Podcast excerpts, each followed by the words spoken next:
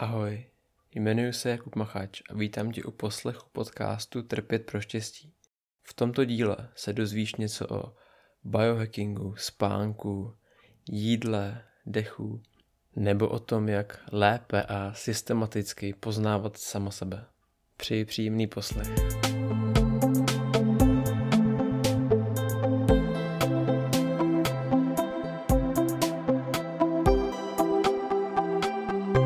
Do dnešního dílu podcastu Trpět pro štěstí přijala pozvání biohackerka Veronika Alister. Ahoj Veroniko. Ahoj Jakube. Nazvala by se sama jako biohackerka? no, tak už se tak nějakou dobu nazývám, ale je pravda, že um, že se tak nazývám asi jenom proto, že už mě tak lidi znají, ale asi bych se tak nenazvala. A proč ne? Tak uh, protože to nějaký škatulkování a vlastně čím víc se v tom oboru dostávám do hloubky, tím víc mi dochází, jak je to komplexní. To je asi tak jako ve všem, takže když je člověk třeba doktor nebo vědec nebo prostě něco jiného, tak eh, čím víc se do toho dostáváš, tím víc si uvědomuješ, že tím nejsi. je to taky paradox. Takže, takže uh, je to vlastně ten důvod, proč se nechceš nazývat biohackerkou, je spíš kvůli tomu, že to nechceš vnímat jako tu škatulku? Asi jo, asi jo. jo jako samozřejmě, když se teď tady společně bavíme, jestli se budeme bavit o biohackingu, tak eh, ti řeknu jasně, jsem prostě biohackerka, prostě baví mě to, dělám to. A když se zase budeme bavit o jiných věcech, tak ti řeknu, že jsem žena, nebo prostě, že jsem člověk, nebo víš, jako, že prostě záleží, jako chceš škatulku zrovna jako v ten daný okamžik, no. Uh, no, my se každopádně teď na začátku budeme bavit o tvé knížce Hoř pomalu, ke které jsem se vlastně hmm. dostal někdy před těmi třemi, čtyřmi lety, jestli to říkám správně. Hmm. Jo, asi jo, takové teďko za rok, jasně. Myslím si, že v roce 2017 bylo první vydání, no. No a jak tě napadlo takhle jako napsat knihu? Tě, uh, jak mě to napadlo? No, ono to tak jako přišlo, řekla bych možná sama, nebo respektive asi to znáš, prostě máš nějaké myšlenky ve své hlavě, nějakou dobu se to sedá, třeba pár dnů, měsíců nebo i let. A tak jako podvědomě třeba sbíráš nějaké informace, děláš nějaké věci, až pak se to sedne úplně a nakonec se to prostě stane během chvilky.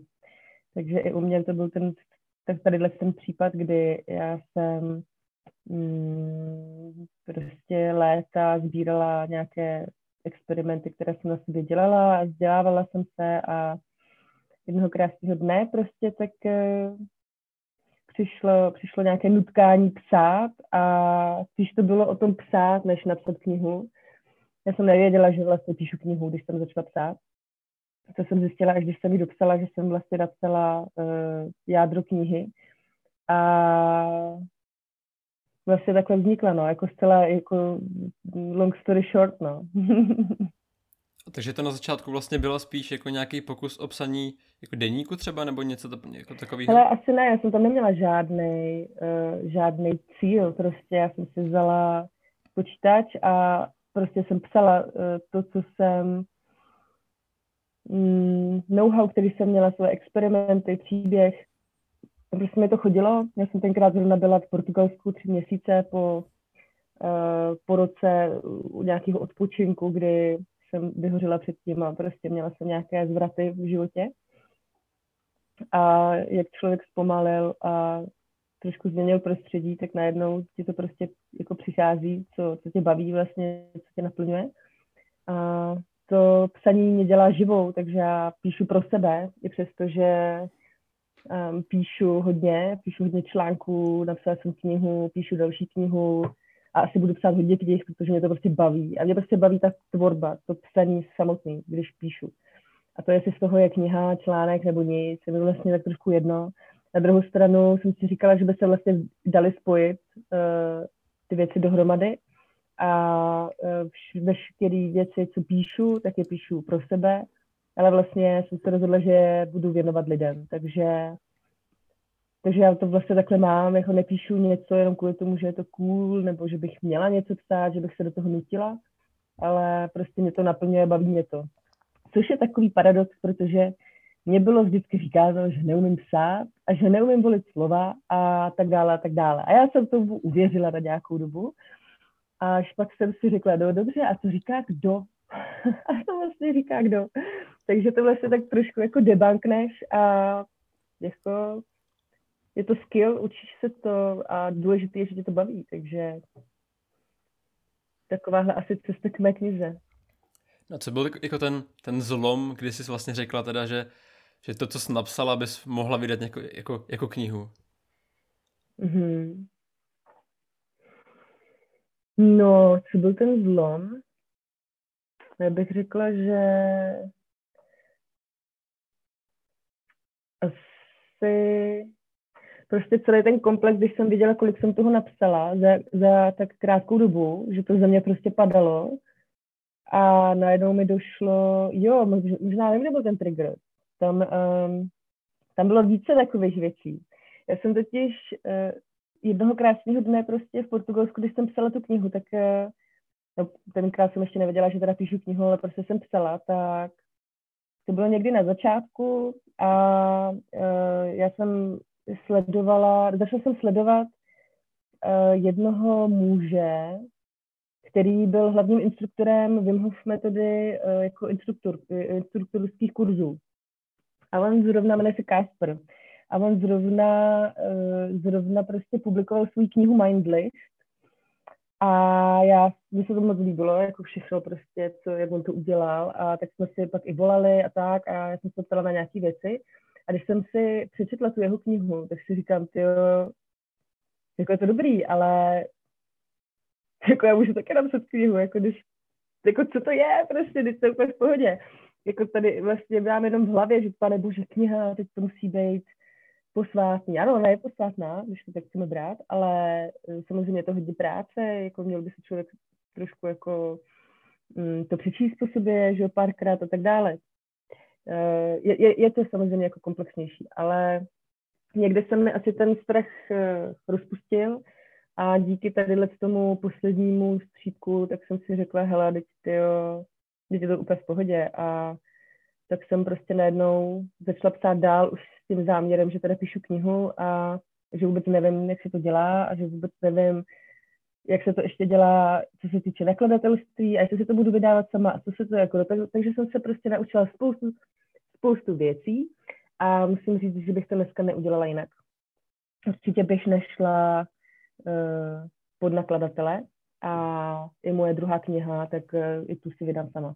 Hmm, no ale ty jsi se v poslední době přesunula spíše, spíše na biohacking teda a navazuje to nějakým způsobem na, na hoř pomalu? Uh, jo, je vlastně už pomalu je o biohackingu, i když to v té knize tak nenazývám. Tak uh, je to vlastně biohackerská kniha. Je to vlastně o komplexním zdraví člověka, je to, jsou tam různé dechové techniky, je tam, uh, jsou tam, je tam vlastně chladová terapie, jsou tam meditace, mindfulness, jsou tam příběh a souvisí to právě s tím vyhořením, se stresem, což v dnešní době je uh, jako jeden z hlavních faktorů, na co lidi reagují neúplně pozitivně, protože jejich bioorganismus prostě je ve stresu a tím pádem se potom zvyšuje zánět v těle, což má za následky to, že jsme prostě víc nemocní a jsme prostě víc um, náchylní třeba různým nemocem.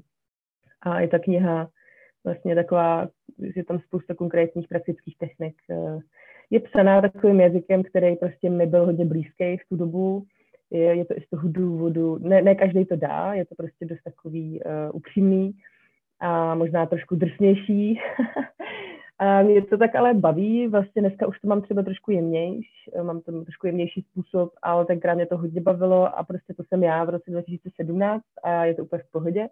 Ale jenom chci říct, že prostě pro některé jemné duše, tak to třeba vůbec nemusí být kniha pro ně, nebo respektive jazyk.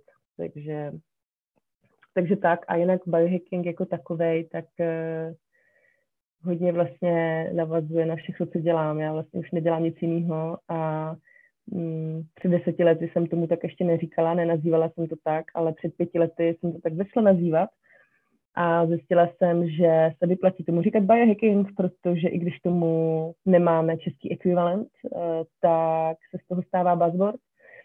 A věřím tomu, že my jsme v rámci Code of Life, eh, což je vlastně společnost, kterou jsem spolu založila s dalšími úžasnými lidmi, tak eh, takže jsme tady udělali dost velkou osvětu v rámci biohackingu v České republice a vlastně děje se to nadále. A musím ti říct, že to byla teda docela jízda, protože spousta lidí mi říkalo, hele, biohacking, to, to, co to nedá, že vyslovit, jako, co to je, když prostě, jako, to, to, to, za, zapomeň na to, prostě, to, musíš, tomu říct, musíš tomu říkat nějak jinak. Další prostě názory byly takový, hele, to tady nikdo nepochopí, prostě to je jako moc napřed, to, to, to může fungovat ve světě, ale to tady nikdo nepochopí, prostě my jsme úplně zaprdlí já jsem si říkala, no, tak to je teda hustá vize, jako no, tak to vůbec prostě, a prostě biohacking, jako to, to nemůže, že se to jmenuje takhle. Uh, a fakt jsem se kousla a řekla jsem, ne, prostě biohacking, biohacking, biohacking, biohacking. A milionkrát jsem to vysvětlovala, ještě pořád vysvětluju. A, a je to v pohodě a prostě vím, že to je cesta. Když, eh, když máme tady něco nového, což paradoxně není úplně nic nového, ale uh, je to nějaký nový jazyk, eh, je to nějaký nový směr, tak to chvilku prostě trvá, no. Takže i vlastně, co se týče mé knihy, proto tam ani biohacking úplně nezmiňuji, protože jsem se chtěla dostat přímo do jádra vlastně té pomalosti, bez toho, aniž bych musela dlouho stáhle vysvětlovat, co to vlastně ten biohacking je, nehledě na to, že ještě společnost, když jsem publikovala tu knihu, tak eh, prostě to slovo vůbec neznala takže, takže jsem to tam ani, ani nedávala. A, a v té době, kdy jsi tu knihu psala, tak už si znala ten pojem biohacking? Jo, jo, jo, to už jo, to už jsem znala, už jsem prostě jela protokoly experimenty a, a, a už jsem to používala, to slovo, no. Jsem věděla, že se mu budu v budoucnu hodně, hodně věnovat a že to bude můj směr. Ještě jsem netušila, že to bude takhle veliký, že uh, že mě to bude takhle naplňovat, že se nabalí na tuhle myšlenku tak super lidi. Jednu, jednu z hlavních částí toho biohackingu tvoří strava. A uh, jak moc velkou část uh, toho biohackingu ta strava tvoří? Třeba v procentech, kdyby si dokázala říct.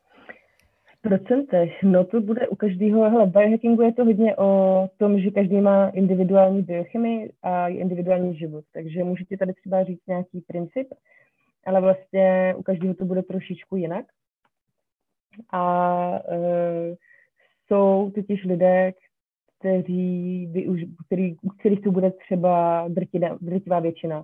To znamená uh, třeba klidně i 80%. A u někoho to bude třeba jenom 10%, protože prostě jejich systém funguje, třeba reaguje na nějaký jiný podněty jinak. Uh, myslím si, že to je taky vývoj, takže když člověk začíná s biohackingem, tak uh, ta strava může, nebo respektive určitě jako ovlivňuje uh, velmi, velmi náš biosystém. A pak jsou to za, zároveň nějaké půsty, přerušované půsty, hraní si vlastně s tím, že člověk nejí. A uh, musím říct, že je to něco, co člověk cítí okamžitě.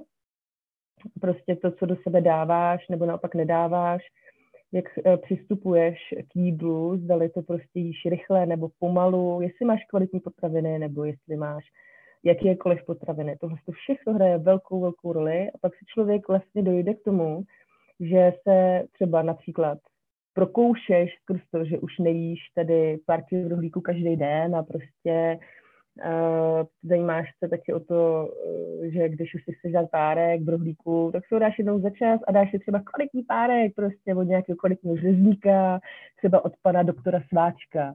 To je takový řezník, který uh, má prostě kvalitní maso. Uh, nebo nebo prostě zjistíš, že existují různé směry a tak to začneš zkoušet, experimentovat, najednou ti začne být trošku špatně, pak ti začne být dobře, jo, a tak dále a tak dále, a tak se začneš hledat, což je skvělý. No a pak dospěš do toho, že vlastně třeba nepotřebuješ vlastně tolik jíst, že vlastně ti stačí jíst méně, ale kvalitně, komplexně. Najednou porozumíš trošku víc, co tvoje tělo vlastně chce. A najednou, wow, prostě si s tím začneš hrát a zjistíš, že když si dáš méně, ale kvalitního jídla, který je přímo pro tebe, že vlastně tě to vyživí a nemusíš tolik jíst.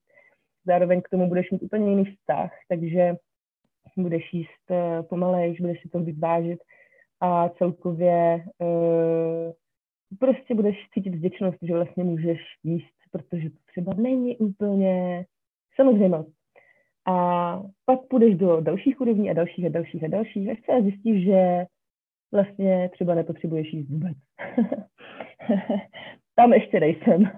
Každopádně, každopádně uh, určitě existuje spousta cest a prostě každou, každý z nás má tu v úzovkách cílovou destinaci trošku jinde, ale strava určitě tvoří v biohackingu zásadní, zásadní procento, zásadní část celého toho spektra, eh, hlavně pro, pro lidi, co s tím začínají protože prostě to ještě nemají tak vytuněný a tím pádem ta změna bude veliká skrz jídlo ze začátku určitě.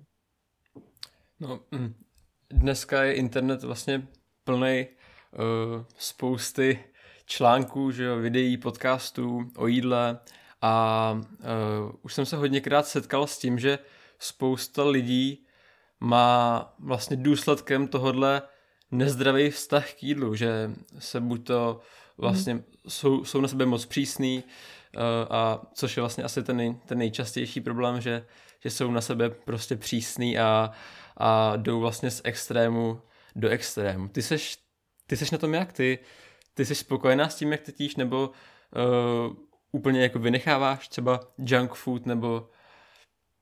Mm-hmm. Hele, jasně. Uh, super otázka. Já jsem vždycky ráda za tuhle otázku, protože moje uh, moje tělo se mění a pokaždé, když mám nějaký podcast nebo rozhovor, tak uh, jsem prostě někde jinde. A i ta strava je velmi, velmi rozmanitá a prostě se to hýbe. Takže to, co řekl teď, nebude platit za rok. Ale vlastně ty obecní principy jsou pořád stejný a je to o tom se měřit a pozorovat se. Takže já třeba teď, jestli jsem spokojená, já jsem jeden z těch eh, lidí, který je na sebe dost často přísný, takže snažím se nebýt a mám okolo sebe skvělé lidi, kteří mi říkají, Verčo, prostě zahoď ten orary, když si vído, život je zábava, je to v pohodě, nemusíš se tady pořád jako něco. Já jo, jo, dobře, dobře. Takže jednou za čas, jednou za čas si dám něco jiného, nicméně moje v úvozovkách junk food vypadá jako jídlo z ambiente pro někoho, jo. Takže já už prostě, mě už se za ty, za ty léta, tak eh, mě už se změnily ty chutě natolik, že mě ani nechutná už určitá strava. Jako mě nemám chutě takový, že bych šla třeba někam do supermarketu a koupila si já nevím, prostě od milky po Snickers, i kdyby to zabilo, jako za prvý a za druhý, eh, na to nemám vůbec chuť, protože to pro mě je prostě hmota, která nemá absolutně nic společného s nějakým požitkem. Ale když jsem to tak měla, takže když to pro mě požitek určitě byl, teď už to tak není. A dneska, když si si dát něco, něco dobrýho, tak prostě jdu třeba eh, v Praze, teď jsem na malé, eh, teďko nejsem na malé straně, jsem v další, ale obecně bydlím na malé straně, takže tam prostě jdu, tam je skvělá kavárna, kofárna nebo bol, tam si prostě jdu dát to skvělý kapučino s rostlinným mlíkem a, a dýňový brownies, který je prostě top, protože prostě to dělají super lidi, jsou tam skvělý ingredience a prostě tohle si třeba dám. Ale nemám to každý den a uvědomuji si, že když si to dám a budu to jíst rychle, tak se mi vyhodí cukr strašně rychle nahoru a bude se mi chtít vracet, protože to je na mě moc. Takže prostě většinou to dílím a, a prostě jim to pomalu. Takže mm, takže asi takhle, jinak momentálně, tak eh, já se věnuju ženskému biohackingu a já jsem zjistila před rokem, že jsem žena totiž, víš. Takže do té doby, do té doby já jsem hodně k sobě přistupovala jako k muži, a tedy eh, ne úplně zdravě, co se týče mé biologie a vlastně eh, hodně jsem půstovala, hodně, jakože jsem si fakt hrála s tím, že jsem měla třeba experiment, kdy jsem měla jenom jedno jídlo denně a jako ono to bylo fajn, já jsem byla hodně, měla jsem hodně energie, věděla jsem, že ty rozdíly, eh, které jsou, když jím a když nejím, že jsou fakt veliký, takže to bylo super. Vybírala jsem si už kvalitní potraviny, takže taky fajn, ale dlouhodobě vlastně jsem zjistila, že mi to jako rozhazuje hormony, takže to není dobrý a najednou moje tělo mi začalo dávat najevo, že takhle ne. Což ještě nutno říci, že já jsem se dříve jmenovala Jelínková a já mám takový padušky neviditelný. A ono to chvilku trvá, než ti to jako doteče. Takže prostě jako uh, občas mám to vedení trošku dlouhý a uh, moje tělo tím pádem mě musí dávat najevo víckrát, že tudy prostě ne. Ne každý musí mít dlouhý vedení. Věřím tomu, že existuje spousta lidí, co budou poslouchat nebo poslouchají tenhle podcast, že uh, není potřeba zacházet do nějakých extrémů, protože to je to, co jsi i nazval vlastně ty, že na začátku téhle otázky, že lidi jdou z extrému do extrému Eh, tak já zcela určitě jsem ten případ, kdy jdu hodně často z extrému do extrému. Ale dneska aspoň tomu říkám, že to je můj protokol a experiment a aspoň potom z toho napíšu článek, anebo prostě o tom mluvím a dostávám se do rovnováhy, což je super. Že v tom aspoň vidím nějaký smysl a nějaký systém. A i vlastně těmi zkušenosti, tak se více dostávám do, do harmonie, do rovnováhy, než uh, že, by, uh, že bych potřebovala vyloženě ty extrémy si prožívat do takové hloubky, jako třeba dřív.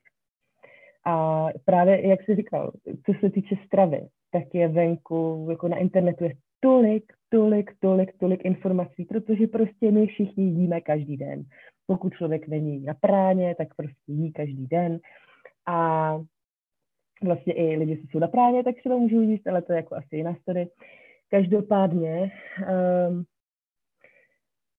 já vlastně říkám vždycky, že biohacking obecně je cesta, je to životní styl a stejně tak je to s tou stravou. Je to o principech, nikoli o receptech. Neexistují kouzelné hůlky, které nám řeknou, teďko je tohle a bude to dobrý. No, nebude, protože prostě ty jsi jiný, já jsem jiná.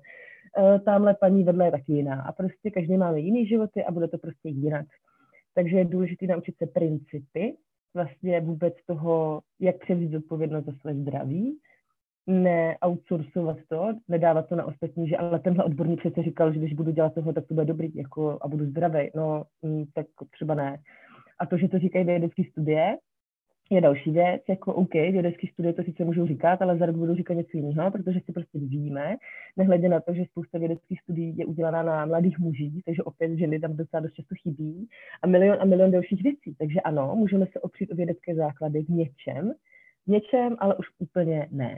A je taky dobrý se toto kombinovat.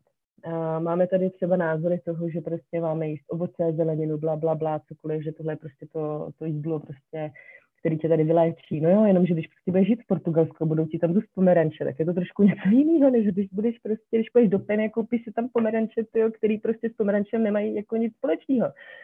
Takže úplně obecný princip, který já zastávám a myslím si, že může pomoct hodně lidem, je prostě zajímat se o to, jak moje tělo reaguje na určitý potraviny. Jíst méně, ale kvalitněji. Opravdu si říct, odkud beru jídlo, koho podporuju, koho, jako od koho já prostě beru to jídlo, jak, jak, jak je to vyrobený v okamžiku, kdy já si udělám ten vztah, což prostě může trvat léta nebo měsíce prostě. A to je ale v pohodě. Jsme lidi a je dobrý se nebyčovat za to, že si koupím pomeranč špiny. Je to v pohodě, stejně taky jako v pohodě, že prostě uh, dej jsem spokojená s něčím, uh, co se týče mý stravy. To je ta cesta a brát to jako hru, brát to jako hru a e, nebrat to prostě tak, že když mi tady nějaký odborník napíše knihu na, na, na stravu nebo něco, že to je samospásný. Může to být jako inspirace, můžu to zkusit jako experiment, třeba mi to bude vyhovovat, no a když ne, tak si z toho můžu něco vzít, třeba se zase posunu dál na nějakou jinou úroveň a hraju si dál. Takže asi tolik jako ke stravě. A mě by zajímalo možná i, jak to máš ty, protože jsi říkal, že vlastně i knihu máš dlouho, a takže možná i se pohybuješ taky v tomhle tom eh, směru uh, nějakou dobu. Jak ty to máš vlastně se stravou, jak ty na to pohlížíš? No, uh, mě právě třeba zaujalo, jak jsi mluvila o tom cukru, o těch sušenkách, tak to mě přesně jsem si říkal, v tom jsem se úplně našel. Já když jsem před nějakým časem právě jako trošku omezil cukr nějak, jsem si prostě tak nějak o tom něco přečetla, vlastně mi došlo, že to asi není úplně v pořádku prostě jíst třeba tolik sladký a takhle, tak jsem uh, to trošku omezil a vlastně se stalo něco, co jsem, co jsem vůbec jako nečekal. A to bylo, že mi to sladký potom trošku přestalo chutnat a zároveň už ho nemůžu sníst tolik, že vlastně si dám třeba jenom kousek nějakého dortíku nebo nějaký sušenky a vlastně mi to nejen, že mi to už tolik nechutná, ale zároveň si dám jako jeden kousek nebo dva a prostě už, už, už mám dost, už, už, mi, už, mi, už mi vlastně, mm-hmm. to tělo mi vlastně říká, už jako stačí prostě, to už, to už nechci. Mm-hmm, mm-hmm. Je to fascinující, veď, že vlastně uh, já si myslím, že díky bohu, že to tak je, protože uh, v okamžiku, kdyby to tak nebylo, tak my bychom se furt vraceli, že jo, uh, prostě k těm starým zvykům, ale vlastně to chce jenom chvilku a ono je ty bakterie a viry a všechno mikrobiom na různých úrovních, tak se nám prostě mění a nejenom teda jídlem, ale i prostředím, ve kterým žijeme a tak dále, celkově jak žijeme, takže je to logický, prostě najednou jsi opravdu jiný člověk a jak se říká, že to, co jíte, tak to tak doslova je, i když to není pravda, že jenom tohle, to, co jíte, to jste vy, jste ještě mnohem víc, ale zároveň eh, tohle to nás ovlivňuje fakt hodně.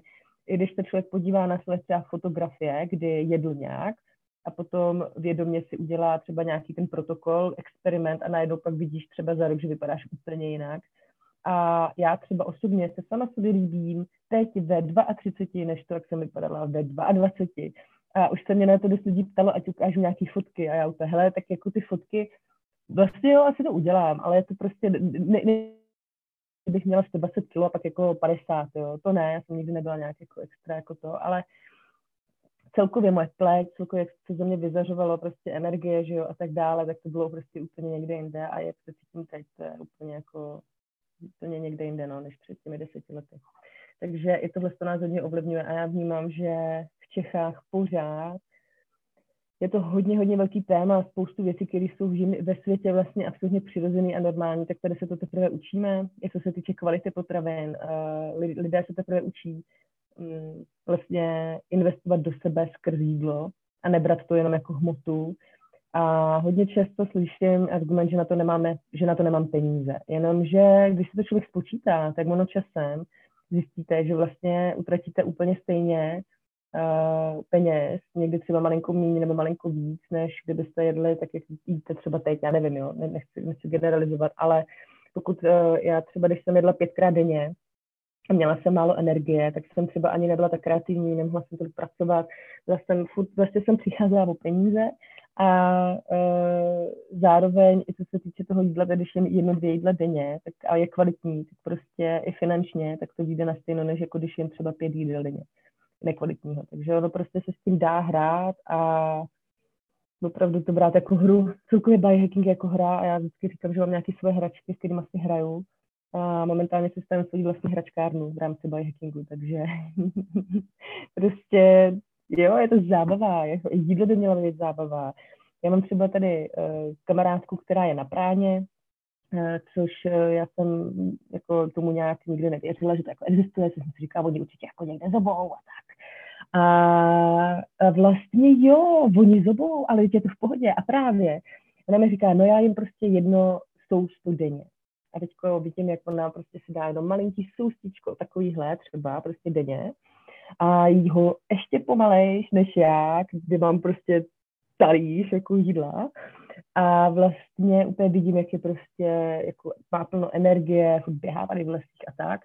A vlastně říká, no já, jako ta právě taky asi jako o tom, že člověk je jako víc svobodný v tom, že nemusí jíst, ale může a má je to prostě nějaký jako sociální kontakt. A dřív jsem byla hodně racionálně, říkala jsem si, to není možné, to není možné, prostě to nemůže existovat. A prostě říkám, hele, klidně může, a vlastně to je jedno. Takže eh, já třeba teď jako přicházím, tak hodně, mě to tak jako chodí, že vlastně mm, mě jídlo trošku opouští. Já jsem byla vždycky takový gurmán, vlastně měla jsem jídlo, pak jsem začala ty bajakerský jako mňamky a tohle.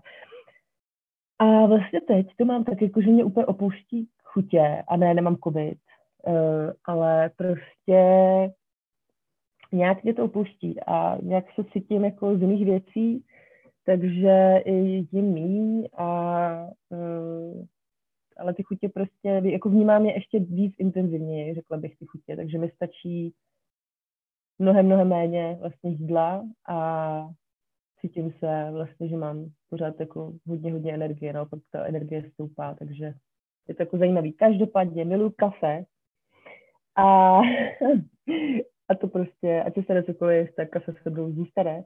A i když vím, že teďko z milionů zdrojů, že pro ženy kafe není úplně nejlepší strategie, tak mi věřte, že vědecký studie určitě lžou, protože prostě by to zlepšuje náladu a když máš na dobrou náladu, tak prostě všechno v pořádku. Takže kafe určitě v klidu a A vidíš, a o tom to je, jako jo, že prostě já bych se tady mohla jako trhat vlastně, že nebudu pít kafe a prostě vše, jako nebudu pít kafe, bla, bla. Ve finále stejně důležitý, čemu věříš, protože prostě placebo funguje velmi dobře, to už víme z vědeckých studií, že prostě placebo je nej, nejvíc jako silný. Takže já kdybych tady věřila, že prostě piju víno, tak se z toho klidně můžu i upít, ale já tomu nevěřím a nemůžeš si říct, že tomu věříš, že jo, takže to je ten paradox. Ale říkám, věřím k tomu, že kafe je pro mě dobrý a tak je pro mě dobrý. Mm, takže vlastně pro tebe ten biohacking je, jak jsi řekla, spíš vlastně jako koníček i zábava, vlastně jako, jako celý životní styl. A mně vlastně trošku přijde, že to má uh, takový jako technicko-vědecký rozměr a má to pro tebe i, i nějaký jako duchovní rozměr, nebo pracuje ten biohacking i s nějakým jako, jako duchovním rozměrem nebo s nějakou duchovní stránkou? Hele, super otázka. Uh, no, Vlastně ano, uh, za mě právě biohacking je o tom, že spojuje ty světy a když se podíváme na to z filozofického hlediska, z nějakého metapohledu, že všichni jsme jedno, tak uh, každý to chápe po svém, tadyhle tu větu. A každá tvoje buňka to taky chápe po svém, podle toho, co jsi prožil, podle toho, čemu věříš uh, a tak dále a tak dále. A míry nějaký, míry nějaký uvědomění. A vlastně, když se podíváme tady na tuhle metavizi, že všichni jsme jedno, tak to znamená, že my jsme ta nejlepší technologie, která existuje. Stvořili jsme něco, třeba technologii, zase jinou. Třeba tady můžeme mluvit skrz počítač, to je paráda, nebo prostě jsme tady vyvinuli třeba kávovar, jo, a tak dále. Takže máme tady technologii, která je dneska už velmi pokročilá, a spousta lidí ani netuší, jak moc je pokročilá. A máme tu spiritualitu. Každý z nás chápeme tohle slovo, spiritualitu, duchovno, prostě pod nějakým svým vnímáním. A za mě právě to spojení té technologie a spirituality v biohackingu je vlastně zásadní, protože i my si hrajeme s vědou, hodně měříme, hodně se bavíme o technologii, je to fakt hodně takový jako hmotný, prostě uh, uzemněný a um, konkrétní, že něco na to si můžeš šáhnout, můžeš vidět práce s daty, že jo, prostě a tak dále, a tak dále. Nicméně, kdybychom do toho nedali ten další aspekt, a to je moudrost starodávných kultur, prostě naše předky a vůbec duchovno eh, jako takové, tak vlastně jsme, ne, nejsme nic jiného než jenom další náboženství, eh, který prostě tady jako um, se vlastně stalo tak trošku z vědy, že jo. Takže my jsme se eh, jako v rámci biohackerských komunit po celém světě prostě najednou jako rozhodli tak nějak kolektivně, že prostě, že se to propojí a že vlastně um, to, že prostě někdo se měří, se nevylučuje s tím, že si buduje svou intuici. A to, že prostě víš, že nic nevíš a to, že a ve finále to, že si tady hraješ a nějak jako někam spěješ, neznamená vůbec nic, není to rozhodně žádná objektivní pravda a prostě víš, že tě něco převyšuje a, a zároveň nestojí žádnou ideologii, ale všichni jsou prostě hm, v pohodě s tím, ať si každý věří, čemu chce a nebo nevěří, prostě je to vlastně všechno úplně open. A myslím si, že tohle tady ve, ve světě teď potřebujeme, protože i biohacking volí jazyk, který není dogmatický, protože jedna z hlavních hodnot biohackingu je nedogmatičnost, tak eh, je to moderní jazyk, který je navržený na moderního člověka, tak abychom si rozuměli. Zároveň eh, je trošku jako je dobrý pro tu naši analytickou mysl, racionální, rozumovou, protože tam jsou základní kameny, které jsou racionální, rozumové, takže to není jenom stabilní tady na obláčku, že uh, něco dělá a tak dále, jako prostě je tam i ta hmota, ale zároveň ten spirit je v každém z nás a myslím si, že i v dnešní době je hodně lidí, co se tak, e, takzvaně probouzíme a najednou už si uvědomujeme, že vlastně, hm, jo, ta realita je možná něco víc, než jenom tady jako, že koukám na ulici v televizi a u toho si dávám pár rohlíků. A i neříkám, že to je špatně, může to být v pohodě. Eh, na druhou stranu, když pak člověk zjistí, že je třeba něco víc, tak uh, najednou wow, začne nějaká cesta, která už se nedá ukončit. Jakmile jednou najedeš na tento vlak, tak prostě to jede, sečí to a, mm, a začne ještě větší hra. Ale za mě to spojení je moc důležitý, protože já se objevuju v mnoha bublinách a mám okolo sebe lidi v některých bublinách, kteří jsou hodně duchovně založený, ale prostě nemají peníze, jsou prostě nemají, jsou hodně uletěný, jsou prostě někde jako jinde, nejsou ani ve svém těle, ani ve hmotě, takže prostě jsou dost často třeba nemocní a, a tak dále a tak dále. A vlastně ta zodpovědnost za ten život tady v téhle realitě tam není. Pak zase znám spoustu lidí, kteří jsou naopak velmi racionální, pořád kritické myšlení tohle a vlastně jsou uvnitř prázdní, protože prostě jim něco chybí najednou jsou prostě jenom v tom rozumu, najednou se život stane těžkým a prostě už to není zábava, je to takový nějaký. No ale právě za mě prostě spojit tyhle ty dva světy, kde prostě ty wow, jsi prostě ve hmotě, je v pořádku mít peníze, je v pořádku tvořit, ale zároveň pojďme dělat vědomý biznis, pojďme prostě spolupracovat s lidmi, který, s kterými chceme spolupracovat, podporovat lidi, s kterými chceme uh, spolupracovat jo, a tak dále. Takže uh, mít ten záměr, prostě, který může být vyšší než ty sám, ale zároveň tam dělat ty konkrétní kroky v té hmotě, uh, tak si myslím, že je právě nekonečná alchymie a vlastně to hodně o té rovnováze. A celkově vnímám, že uh, rovnováha a harmonie je něco, co my ve společnosti fakt teď jako potřebujeme a vlastně chceme, vítáme to.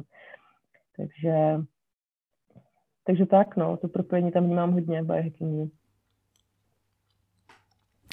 No, no, já bych se vlastně s tebou eh, v té druhé půlce podcastu chtěl bavit eh, o té spiritualitě a ty už si to trochu naťukla, jak jsi říkala, že spoustu lidí jsou, dejme tomu, jako extrémně spirituální, že vlastně úplně kašlou na tu nějakou materiální část života a vlastně dneska hodně vnímám kolem sebe, že je tady něco jako takový trh, trh s tou spiritualitou a osobním rozvojem a že je to docela uh, přehlcený a že hodně lidí se v tom dost ztrácí a vlastně se stávají takovými konzumenty toho osobního rozvoje nebo i konzumenty spirituality, což vlastně je dost často jako v nějaké kontradikci s tou spiritualitou vlastně, že, že vlastně sami o sobě říkají, že se snaží oprostit se od toho konzumu, ale vlastně potom třeba sami konzumují tu spiritualitu. Ale to, wow, krásně jsi to popsal, to je takový paradox. Je to tak? Je to tak. Byl jsi někdy v tomhle tom trepu, jako v tomhle tom, eh, nechal jsi taky chytit do něčeho takového?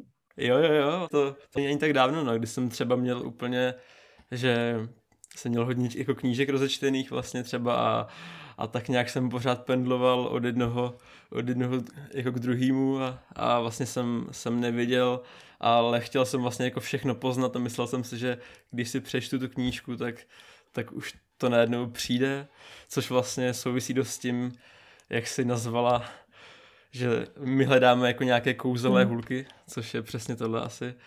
Je to tak, ne? No. Takže tak a, a no a jaký máš jako ty pohled vlastně tady na ten trh s tou spiritualitou? Určitě se taky někde spálila, bych řekl. Mm-hmm. Hele, tak jak to vnímám, uh, mý přátelé tak jsou hodně z těchto kruzích, uh, jak říkám, jsem v několika bublinách, takže i v těchto se pohybuju a hmm, je to takový jako náročný, no. Vidím jako třeba nějaký, vidím nějaký um, vidím, že tam jsou lidi, co to berou opravdu jako hodně jako biznis, uh, hodně manipulace, hodně takové, já tomu říkám sliz volis, prostě takový to úplně, co to je, prostě taký lepkavý, jako vůbec co jste ve cejtě, ale je to divný. Tak uh, takových lidí tady je hodně, i přesto, že si myslím, že opravdu věří v to, že ten záměr je za. Uh, stejně tak je to na poli vědy na nějakých jako jiných osobních gurů, co tady v Čechách jsou. Uh, hele, za mě do, dobrý, no. V okamžiku, kdy prostě ten člověk, co něco prodává v rámci spirituality, když jsou workshopy, přednášky, knihy, nebo to je jedno co, teď za mě, když je ten člověk jako hodně dogmatický uh, a prostě razí nějakou se svojí pravdu, tak já tam mám hned 400 vykřičníků. A když je to nový pro mě, tak to taky 400 vykřičníků. To ale nutně neznamená, že to je špatně. Takže já se pak otevřu a prostě buď se, uh, buď si řeknu, aha, tak to pro, pro mě není, anebo wow, to je zajímavý. A věřím tomu, že se můžeme všichni naučit uh, od všech něco. Takže uh, co se týče té spirituality tak a spirituálního trhu, uh, je super si udělat více názorů a prostě pokud mě to zajímá, tak je skvělý jít do různých bublin a prostě konzumovat, ale pak je dobrá integrace. To znamená, já si něco přečtu nebo něco si poslechnu a pak je dobrý to aplikovat do svého života, protože v okamžiku, kdy konzumuju moc často, tak nemám čas na tu integraci. Prostě najednou jako nemám často aplikovat a furt jenom konzumuju a dostanu se do víru turismu což se děje samozřejmě. Já jsem tohle spíš měla na politý vědy, kdy jsem prostě hodně konzumovala informace racionální. Co se týče toho spirituálního trhu, tak tomu jsem, myslím si, že jsem tomu nikdy nepropadla, ale samozřejmě to je můj názor. mohla bych se na to někoho zeptat vlastně, to třeba jako jak to vnímá jako zvenku, protože my jsme dost často zabředlí. A Možná, možná tam třeba byly nějaké jako uh, chvíle, ale asi to nebylo jako nic dlouhého. Vím, že jsou léta v tom zabředlí, uh, že jsou lidé v tom zabředlí třeba léta. A najednou jsem si, jo, takže um, když jsem začala nějakým způsobem přijímat vědomě, že existuje něco víc, než jsem já a že vlastně um, se otevírám nějaké duchovní sféře vědomě, tak uh, já jsem spíše hodně meditovala, spíše jsem byla hodně v sobě, spíše jsem, um, než abych konzumovala od někoho, jo. Vlastně byla jsem párkrát někde, ale já nejsem úplně vlastně jako konzument, já jsem spíš kreator. A pro mě není zase tak úplně přirozený konzumovat ostatní lidi, takže i co se týče sociálních, když se mě do tě inspiruje, já vlastně to je právě jako fakt paradox, no. já vlastně jako moc nevím a uh, já spíš jako tvořím já prostě tvořím. Takže eh, ten konzum tam nemám. Ale je to, já jsem napsala kdysi takový článek eh, na spirituální pastičky a vlastně tam jsem, tam jsem jako hodně dost jasně vlastně popsala, že uh, lidé se potom dostanou do takových pastiček, jako že já jsem víc spirituální než ty a já prostě mám tohle, já víc jako si uvědomuji tohle, jo, a tak dále, a tak dále. A pak se dostaneš do takových takzvaných pastí, které právě jsou Eh, zkouškou vlastně pro tebe uh, tvýho ega a najednou si jako uvědomíš, že jo, že vlastně jako lidi, co z kterých to cítíš, tak buď třeba jsou uh, jenom v nějaký jako svý vlně spirituality a nepotřebují to materiálno. Nemyslím si, že potřebuješ materiální bohatství, aby si byl spirituální vůbec ne. I když vím, že moje cesta to určitě je, protože mi se líbí propojovat hmotu, technologie s tím spiritem a prostě mě to baví ta hmota, chci se na to sáhnout, chci to prožívat takhle. Ale vím, že někdo to tak nemá, prostě někdo to má jinak, jenomže je rozdíl mezi tím, jestli utíkáš před tou realitou, před tím, co je třeba ta tvoje cesta, co si ta tvoje duše vybrala, eh, co, co chceš ty, anebo uh, uh, jestli prostě fakt utíkáš. No. A to, je, to jsou prostě tenký hranice, který si člověk musí odpovědět sám, protože to za tebe jako nikdo ne, nezodpoví. Já to vždycky rozpoznám, uh, když jdu, když jsem v souladu sama se sebou, tak prostě vím, že tady jakože na srdci je mi dobře a prostě vím, že je mi fajn a jakmile tam cítím nějaký tlak, něco prostě není úplně ono, tak najednou mi něco říká, hele, tudy ne, prostě tohle není to, co máš dělat, tady to je nějaký něco. Ale je rozdíl mezi tím, když to říká moje ego a když to říká moje duše, protože moje ego taky mi dost často říká, a ah, to ne, to ne, to, to, to, to vůbec, to je dobře. A co kdyby, co ne, to třeba nabourali a bylo by to jinak. Takže tohle je taky, no, jako nekonečná hra. A právě i vnímám, že přesně, jo, tohle si myslím, že je důležitý. A v rámci biohackingu, tak spousta, ono se říká i v různých starých spisech, že silný spirit, silný duch potřebuje silné tělo. Musím říct, že za poslední rok to cítím opravdu, opravdu velmi intenzivně při různých uh, meditacích, při různých technikách, tak cítím, že uh, moje tělo potřebuje ještě větší sílu. Že prostě v okamžiku, kdy ty pořád jako někde lítáš, nebo prostě seš že v rámci prostě ty spirituality někde, tak potřebuješ to tělo vyživovat, aby to tělo, aby to prostě dalo v té hmotě. A vidím lidi třeba, co to nedělají, nekultivují vlastně to svoje tělo, neberou to jako jo, tohle je důležitý, berou tam nějakou hmotu, která je tady prostě jako existuje. A tak jsou pak často nemocní a vlastně dál se nemůžou upravit se ty spiritualitě úplně věnovat, protože prostě řeší nemoc nebo něco. Jako jo. Takže no to všechno jde v ruku v ruce a kdyby se to prostě propojovat.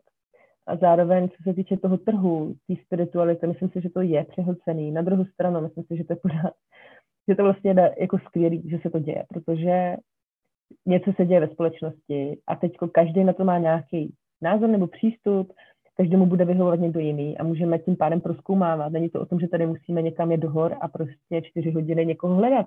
Ty prostě fakt můžeš na jeden klik eh, dneska najít, koho chceš, což pak tě dostává do toho, že vlastně koho si vybrat, že a tak dále, ale to ti právě zase nutí jít se zpátky víc k sobě a vlastně zjistit, hele, tyjo, kdo jsem já vlastně, co mě ladí, co mě neladí. Takže jsem vlastně za to ráda, že se to děje, co se týče spiritua, jako trhu na spirituality. Um, další věc je, že mnoho lidí, jestli třeba myslí, že když je člověk spirituální, že by měl dělat věci zadarmo, že prostě to je duchovno, tak by to měl přijít zadarmo. Uh, to je ten největší bullshit, který může existovat a je to jenom prostě zase nějaký obraz eh, člověka uh, s tím, že nemá vyřešený peníze a vůbec prostě přístup k penězům, protože peníze jsou úplně v pořádku co není asi úplně v pořádku, je spíš eh, nastavení mysli společnosti, které jsme si tady dali, jako že peníze, eh, nevím co, nás definují a prostě buchy co, prostě je to jenom nějaká energie, jako všechno ostatní. Takže mm, takže za mě prostě super, že, že trh ve spirituality jede, uh, jenom co, tak bych si dávala pozor různé šarlatány, protože mimochodem, ale šarlatáni jsou i v medicíně, jsou všude prostě. A to, že má někdo uh, péra v uchu a dlouhý šaty, uh, neznamená, že je víc nebo mý, než člověk, co má bílej plášť. Kolikrát ten, co má bílej plášť, je větší šarlatán, než prostě tady člověk, co tvrdí něco jiného. Takže je, není to tak úplně jednoduchý, ale hele, by nás to jinak nebavilo, že jo, takže kdyby to bylo takhle jako jednoduchý. Takže Myslím si, že přesně jenom mít ten svůj nějaký detektor, který si prostě stanovíš, který je s tebou v pohodě, který se bude měnit, že jo, a jo, jako udělat si, uh, udělat si průzkum a poznat se s více lidma. Já jsem třeba moc ráda, že jsem takhle v různých bublinách a dělám to záměrně, abych uh, si nabourala svůj systém. Protože v okamžiku, kdy jsem jenom v jedné bublině, tak uh, samozřejmě tě to začne hodně ovlivňovat. A i v rámci našeho týmu Code of Life, tak my tam máme biologii, neurovědce, prostě jsme hodně takový jako eh, v té vědě a teď všichni se dostáváme do, dál do jiných bublin, eh, dost často právě spirituálních, každý po svém a pak se naburáváme ty své systémy, protože prostě nechceš jako být dogmatický. Nebo my nechceme být dogmatický, tak. Takže... Jak jsi, jak jsi uh, zmínila ten svůj článek, ty spirituální pastičky, tak to bylo, to už je taky bych řekl tak třeba rok, dva zpátky, kdy jsem ho četl mm-hmm. a právě tenkrát mi to strašně přišlo vhod, že, že jsem zrovna právě byl jakoby, už si nepamatuju, jestli se na mě vztahovala nějaká ta pastička, ale vyloženě ten článek jsem si říkal, jo, wow, přesně to jsem teď potřeboval si přečíst. A mm-hmm. právě jsem si udělal i jakože upomínku, že každý půl rok se mi připomene upomínka, abych si ten článek přečet a zkontroloval si to, jestli, jestli nejsem nikde zachycený v nějaký pastičce, takže tak. To je super. A A ty v tom článku vlastně mimo jiný i píšeš o, o různých duchovních zážitcích, což vlastně trošku souvisí i s tím konzumem. A ty jsi sama, eh, nebo ty máš za sebou sama nějaký zážitky. Eh, prozradím na tebe, že jsi byla ve tmě. Mm-hmm. A máš zkušenosti i, eh, teď, teď si nevzpomenu na to jméno, ale jedná se o nějakou žábu, jestli se nepletu. Je to mm-hmm. psychedelikum, že jo? Mm-hmm. A, ale mě by přece jenom trošku víc zajímala ta tma, protože já jsem, já mám taky za sebou pobyt ve tmě, uh, zhruba dva měsíce to je mm-hmm. a uh, uh, zajímají mě tvé zkušenosti. Mm-hmm. Je dva měsíce, tak to je relativně čerstvý. No, abych to ordinovala každému člověku minimálně jednou ročně. Um, určitě terapie tmou je něco, to je pro nás lidi velmi přirozené, protože uh, není pro nás přirozený biologicky, evolučně vůbec být uh, tak informačním toku všeho, protože prostě jsme zavřený je jako ve čtyřech zdech, všude spousta lidí, informací a tak dále, věmů, světla, prostě třeba tady v Krkonoších teď, co jsem, tak vyjdeš ven a je tady tma. To je super, ale ve městech to nemáš.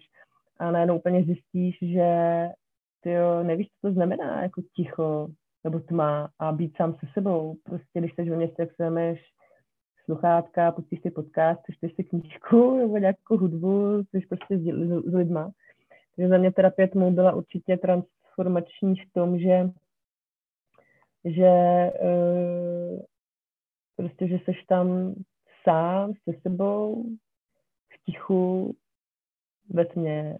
Jakože najednou ty smysly a ty věmy uh, jsou jinde, zároveň se moc nehýbeš, že jo, takže uh, vlastně najednou jako i jídlo tolik nekonzumuješ a jenom tak jako tam vlastně seš, což je uh, vlastně si říkáš potom ty, kdybych vlastně neměl tady ten smysl toho doteku, tak vlastně uh, kde jsem, jakože co se potom stane vlastně, jakože vlastně si uvědomíš, že jenom skrz ty smysly vnímáš svět, že kdyby ty smysly neměl, tak, tak jenom seš.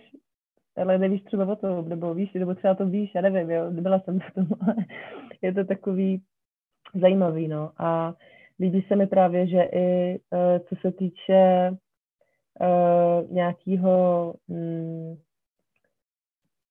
Um, že jo, je, vlastně vyplavuje se ti tam hormon tmy, melatonin, což má silný antioxidační účinky a detoxikační, takže i to může opravdu léčit. To má opravdu jako fyziologicky může léčit. A mm, takže za mě to má spoustu, spoustu benefitů. A musím říct, že kdybych uh, šla do tmy znova, což se chystám a vlastně jsem chtěla i letos, ale právě díky situaci, která je, tak uh, to nešlo.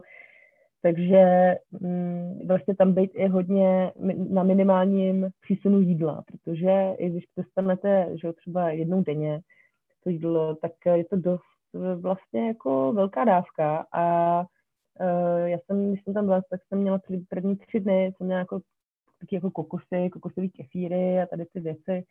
Pak jsem si chytře dala ořechy, což nebylo moc chytrý, uh, protože to bylo moc těžký na ten žaludek, ale vlastně dává se tam něco, co není těžký, co je prostě opravdu lehký, stravitelný, tak jsem myslím, že by to člověk mohl ještě podpořit. A co se týče spirituality, tak já jsem tam měla hodně silný vize, který, mě tam prostě přišla vize ohledně biohackerských domů, který já prostě stavět budu. Budu je stavět po světě a je na to ještě čas, ale mm, přišla mi tam vize, která je prostě přesně všechny business modely a vlastně od té doby tak já ty kroky dělám i v té hmotě, prostě mi to chodí, akorát vím, že to nebude za rok, za dva, ale to třeba za pět let, ale vlastně už se to staví, děje se to. A to musím říct, že bylo pro mě úplný eh, takzvaný mindfuck, protože Eh, se mi tam objevily nějaký vize, které jsem potom najednou, jako vyloženě vize jednoho domu, i s názvem uh, Strom. A uh, na Brněnský přihradě, tak můj kamarád tam koupil uh, teďko nemovitost, kterou chce předělávat právě a já mu uh, budu pomáhat vlastně v rámci boje hackerského spaceu nebo nějakého prostoru. A jmenuje se to Bystro u stroma, jako ten starý název. A bylo, když jsem tam přišla, tak tam byl jenom ten strom vlastně, vidět toho ostatní byl takový jako ošutělý. A hlavně to vypadalo úplně, ale úplně stejně jako uh, v té vizi, když jsem byla ve tmě. A to jsou věci, které nevysvětlíš racionálně, prostě najednou prostě říkáš, tak to je hustý, takže vlastně ono se to děje a najednou začneš uh, potkávat že lidi, um, kteří ti pomůžou vlastně na té tvojí cestě. Takže za mě vize, velmi silný vize a to, že člověk nevidí ve tmě, tak to je ten největší paradox, tam vidíš úplně nejvíc, prostě, co jsi kdy viděl, že jo. prostě, jakože světla, uh, vize, úplně crazy věci, člověk vnímá úplně jinak a najednou fakt zjistíš, jako, že všechno iluze, že jo, vlastně to, co tady vidím, jak to dobrý, no, vidím tady něco, ale když jsi v tak vidíš zase jiný věci, takže jako za mě určitě mega, mega zkušenost, myslím si, že to, co se říká, že, ty, že ten třetí den přijde ego a vymýšlí různý způsoby, proč odejít a tak dále, tak ano, i u mě přišlo a zrovna ten třetí den a tak jsem si říkala, ty jo, jako, bylo to heavy, hodně těžký, hodně těžký, jako fyzicky jsem jako cítila opět takovou deku, takový, jako takovou tíhu tmy. Nebylo mi dobře, ale vlastně pak to člověk prodýchal a dostaneš to, že do nějaký další úrovně a už to bylo, už to bylo zábava. Ale ty první tři dny člověk dost spí, Já jsem tolik nespala, protože jsem zrovna byla ve tmě, když jsem spánek měla už relativně dobrý a hodně jsem si spánek dopřávala, takže tam tohle to nebylo, ale cítila jsem, cítila jsem, že že po tom třetím dnu, tak jsem se dostávala do jiných úrovní. A ještě jsem měla to štěstí, že jsem tam měla vanu a dávala jsem si ledovou vanu ve tmě, což bylo wow, to bylo hodně zajímavé. Takže vlastně skrz různé techniky, skrz různé dechové techniky se člověk dostával ještě úplně jinam. A myslím si, že to je skvělý, protože člověk zastaví. Je to relativně extrémní technika, ale myslím si, že je velmi blahodárná pro uspěchaného člověka ale pro někoho to může být dost jako drastický, protože když prostě člověk jede jak fretka, pak jede, jde do tmy, kde se zastavíš, tak za první třeba lidi se sebou nejvydrží být. Což je v pohodě, prostě neznamená to, že člověk špatně, prostě tak hold jako na to bude připravené někdy jindy, je to v pohodě. A Uh, může to být pro ně potom dost jako náročný integrovat. Uh, spousta lidí potom po tom týdnu přijede do stejného víru a vůbec to neintegrují. Takže potom to přijde úplně vníveč. A já jsem si fakt dala ten čas, abych si to integrovala, abych změnila ty, abych dělala ty kroky ve hmotě, abych prostě toho vytěžila. A to se stalo, takže za mě super. Určitě za mě nemám, jako pro mě osobně, nemá smysl tam být méně než sedm dnů. Myslím si, že tři dny je fakt málo. Pro někoho to bude úplně stačit, uh, protože prostě mikrodous, jako pohoda, mikrodávka, tmy, super. A kdybych šla teď do tmy, tak bych chtěla jít na delší dobu, třeba na 14 dní. Jsi byl na jak dlouho? Já jsem byl sedm dní. Sedm dní. Uh-huh. No, e, ten pobyt ve tmě vlastně tak trošku e, vystihuje ten koncept e, tohohle podcastu Trpět pro štěstí, že ty vlastně jdeš tak trošku jako vědomně se záměrem trpět za účelem toho, aby si z toho potom nějakým způsobem těžila, nebo aby se třeba nějak detoxikovala, nebo jako něco podobného. A uh, mě zajímá, kde v, tve, v tvém životě má tenhle ten koncept jako místo, nebo jako kde všude ho aplikuješ, to trpět pro štěstí. Vlastně jakými způsoby ty osobně trpíš pro štěstí? Mm-hmm. Ty jo, tak tohle to se mi vyvíjí. Uh, vlastně i to slovo trpět, tak vlastně to vnímám teď trošku jinak, než jsem to vnímala před pár lety. A já jsem hodně šla skrz bolest a utrpení v mém životě, skrz různé nemoci, skrz prostě různé techniky, zkušenosti, askeze a nevím čeho všeho prostě, uh, že už teďko přes léta prostě vedeme i ledové expedice, kde prostě jdeš uh, z minus pěti tady do kopce prostě v plavkách jako dvě a půl hodiny. I tohle je dost jako taková forma, řekla bych, utrpení, prostě různý půstování, různé psychedelické zkušenosti, kde prostě zvracíš do kýble hodiny, hodiny, hodiny, hodiny a myslíš si, že to nikdy neskončí, že jsi prostě v pekle někde a tak dále, a tak dále. Takže jako těch věcí jako bylo hodně, uh, ale vlastně dneska tak já vnímám, že cokoliv dělám, tak už tam nemám záměr trpět ale když v úvozovkách trpím, tak vlastně se na to koukám OK, eh, je to nějaký proces léčení, je to prostě proces něčeho, ale už to nenazývám tak, že bych trpěla. To jsem tak nazývala dřív. Eh, nicméně chápu, chápu co, co to znamená, eh, co ten člověk myslí a myslím si, že to je důležitý v tom, v celistvosti vlastně lidské bytosti, eh, protože dost lidí utíká od toho, že nechce trpět, že prostě já nepotřebuji trpět, bla, bla, bla. No je to tak, jako člověk nepotřebuje trpět, eh, je to v pohodě, ale je rozdíl mezi tím, když si člověk řekne, já chci tady žít v radosti, hojnosti, lehkosti a je na to připravené a prostě ví, co to znamená, ví, co říká, opravdu vnímá ty slova, to, co za těmi slovy. Znám takový lidi a tady ty lidi opravdu jsou sami sebou a prostě vůbec jako nepotřebují trpět, takže se s tebou nebudou bavit, když nebudou chtít, protože jako to by měli tady jako vyčišťovat, jo. Ne, prostě. Jsou takový dost často arrogantní, ale vlastně jsou sami sebou a z nich to cítíš a to jsou za mě mistři, jako fakt jako zajímaví lidi. Uh, já jsem jednu ženu, ženu takovou potkala v horách, která mě odpálkovala takovým způsobem, uh, že jsem si říkal, wow, ale ta je hustá ona prostě si dovoluje být sama sebou a nepotřebuje tady se mnou jako něco ladit, protože si nesedneme a je to v pohodě. A já jsem měla pořád tendenci jako vyladit a prostě to bude dobrý. A, a vlastně ona ne, ona prostě jako mi řekla, já s tebou nebudu mít zladit, já s tebou nepotřebuji mít zladit. Prostě jako, jako fuck off úplně, víš, ale jako tak v takový čistotě.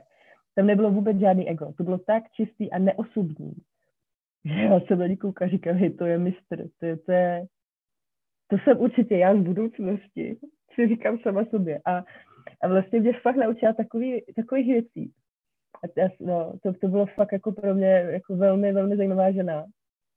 A vlastně se k tomu dost často vracím a říkám si, když třeba potkám nějakého člověka nebo něco se jako stane, tak si říkám, ale já nepotřebuju tudy jít. Jako, ne, já si prostě si chci hrát. Takže to, to, to utopení uh, už tam nemám, tady v téhle míře, ale samozřejmě dělám některé věci, které jsou nepříjemné fyzicky. Já když jdu do ledové vany, ne, není teplá, ani po těch letech, prostě je studená a uh, jo, mám tam prostě nějaký jako první jako ego něco, ale pak si řeknu ne, prostě, ale já tam jdu s tím záměrem, že jdu trpět. Já tam jdu prostě s tím záměrem, že jdu přijmout chlad takže prostě přijímám chlad a ano, můžeme to nazvat tak, že třeba moje tělo v tu chvíli trpí, něco, něco, ale celkově vylezu a prostě je to pro mě blahodárný. Takže jak říkáš, to trpět pro štěstí vlastně může se aplikovat i tady do tohohle, z toho příkladu třeba s tou ledovou vanou, nebo s tou tmou, že jo, nebo prostě vůbec tady těma technikama, který člověk dělá, jde do nějakého neznáma a vlastně může se tam stát, že jako trpí, ale prostě záleží na tom, co, co pro nás znamená trpět jak to slovo vnímáme, jak ho používáme. A jak říkám, no, já osobně už vlastně jako nepoužívám. Um, myslím si, že ho nepoužívám, ale když se o tom teď tady bavíme, tak vlastně někde pořád používám. Takže,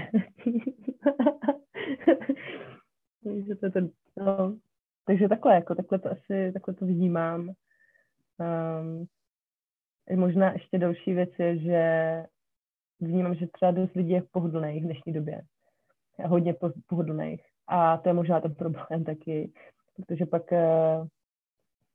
jako když je život eh, pohodlný, tak je sice pohodlný, ale je absolutně to, že takhle, my můžeme mít pohodlný a super život, ale zároveň to může být mega zábava a může to být dobrodružný. Tak, nemusíme být prostě jenom jako pohodlný a chátrat a tloustnout a eh, jako prostě být více, nemusíme.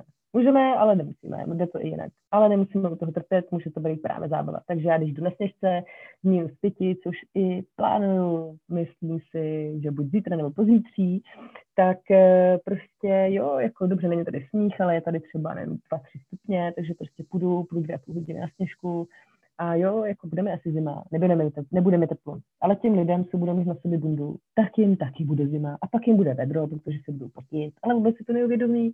A vlastně tady ty lidi kolikrát častěji už trpí víc než já, co prostě a cítím ten vzduch, čerstvý vzduch a mám nějaký záměr a prostě vím, že je to super.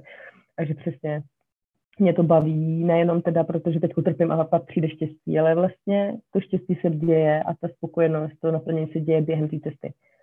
A to je to, to transformační vlastně, to, že to přichází během té cesty a není to o tom, že nevím, teď něco a pak prostě to přijde takovou zemná hluka nebo něco. No, eh, ten koncept eh, trpět pro štěstí se vlastně dá i jako jinými slovy vyjádřit nějakým výstupem z komfortní zóny. Mm-hmm. Protože i třeba ta vana, eh, jak říkáš, to je prostě výstup z komfortní zóny, že jo, nejdeš tam jako jen tak si prostě jako si jde někdo sednout v televizi, tak si nejdeš jako, jako sednout do vany, že prostě bude relax, že jo. A uh, zároveň, jak říkáš, ta pohodlnost, to je právě ten opak, ale svým způsobem je to vlastně opačný pol toho trpění pro štěstí, že, že vlastně ten člověk nejdřív, nejdřív vlastně má to, to když to tak řeknu, jako laciné štěstí, to, to, které je tady teď, že prostě se mu nechce nic dělat a, a nemusí se namáhat, ale potom trpí později, třeba trpí tím, že vlastně um, něco třeba jako neudělal, nebo, nebo že byl litovat toho, že to neudělal, nebo že nežil naplno, takže mm-hmm. vlastně uh, to trpět a to štěstí je tady vždycky, ale záleží v jakém pořadí. Buď to vědomě trpíme pro štěstí a je to vlastně, jak říkáš ty, ten, ten náš životní styl, a nebo jsme pohodlní a nejdřív máme to štěstí a potom, potom vlastně jako vedlejší účinek trpíme. Jo, Vidíš to taky takhle? Jo, to je hezky, hezky jsi to popsal. Mhm, určitě s tím souzním, moc se mi to líbí. Je to tak, no. Je vlastně uh, je to všechno o těch záměrech a jasně, no, když prostě člověk tady uh, si prostě je pohodlný uh, u televize a prostě nehýbe se ještě teďko, že během covidu, tak prostě jsme všichni doma víc a víc. A teďko prostě člověk má tendenci, uh, já to vidím jako na některých příslušnících mé rodiny, když se s nimi třeba občas zavolám, tak eh, tam prostě vidím, jo, že mm, je to nějaký, jako jsou tam ty staré programy, prostě hele, tak tady teď jako budeme trpět a čekat, co bude a budeme koukat na ČT24 a prostě tady kinout, kinout, kinout, kinout, kinout, trpět, trpět, kinout, trpět a znova kinout. A, a je to v pohodě, miluju je, i když jsou nakydutý a trpí a je to prostě v pohodě, jenom prostě na to koukám a dělám, wow, to je hustý, to, tak to už rád fakt nechci. Takže se tady udělám třeba několik řepů prostě a prostě najednou bum, bum, bum, bum, bum. A e, vlastně ty uděláš ty první kroky k tomu, kdy ty bys to mohl nazvat to trpěním, nebo respektive to, že si jdeš za tu míru toho svého komfortu a jdeš prostě třeba ven na chvilku do chladu na 10 minut bez trička, nebo prostě jenom s tričkem, najednou prostě překoduješ nervový systém a prostě, že to ne, fakt neumřeš za 10 minut, prostě je to pro nás docela dost přirozený. Takže najednou tohle to prostě hekneš, pak prostě si třeba nedáš jako tady uh, 10 jídel denně, protože prostě můžeš, a protože jsi na tu televize, ale prostě dáš si třeba naopak půst a najednou budeš třeba, wow, já můžu to bořit, já můžu to bořit, já můžu malovat třeba, nebo můžu vyrobit stůl, nebo můžu prostě napsat knihu, nebo můžu prostě cokoliv, že jo, a najednou prostě zjistíš, jako, že můžeš mít kafe jen tak, třeba s tím online, jako to taky boží, že jo. Najednou zavoláš lidem, co si nikdy nezavolal, jako, nebo prostě, já nevím co. A máš úplně jiný, jiný, já tomu říkám vibe. Prostě jako, já nevím, nějakou esenci prostě na nosti změní tvoje nastavení a jedeš bomby a prostě úplně tě to baví a jedeš si seš tady na chatě nebo v Praze nebo cokoliv, prostě najednou jako jsi úplně v klidu jsem se sebou, prostě nějaký zprávy, někde to je ti úplně, najednou prostě ti to přijde mega vtipný. A najednou se dostaneš fakt úplně do jiného módu a vlastně rosteš.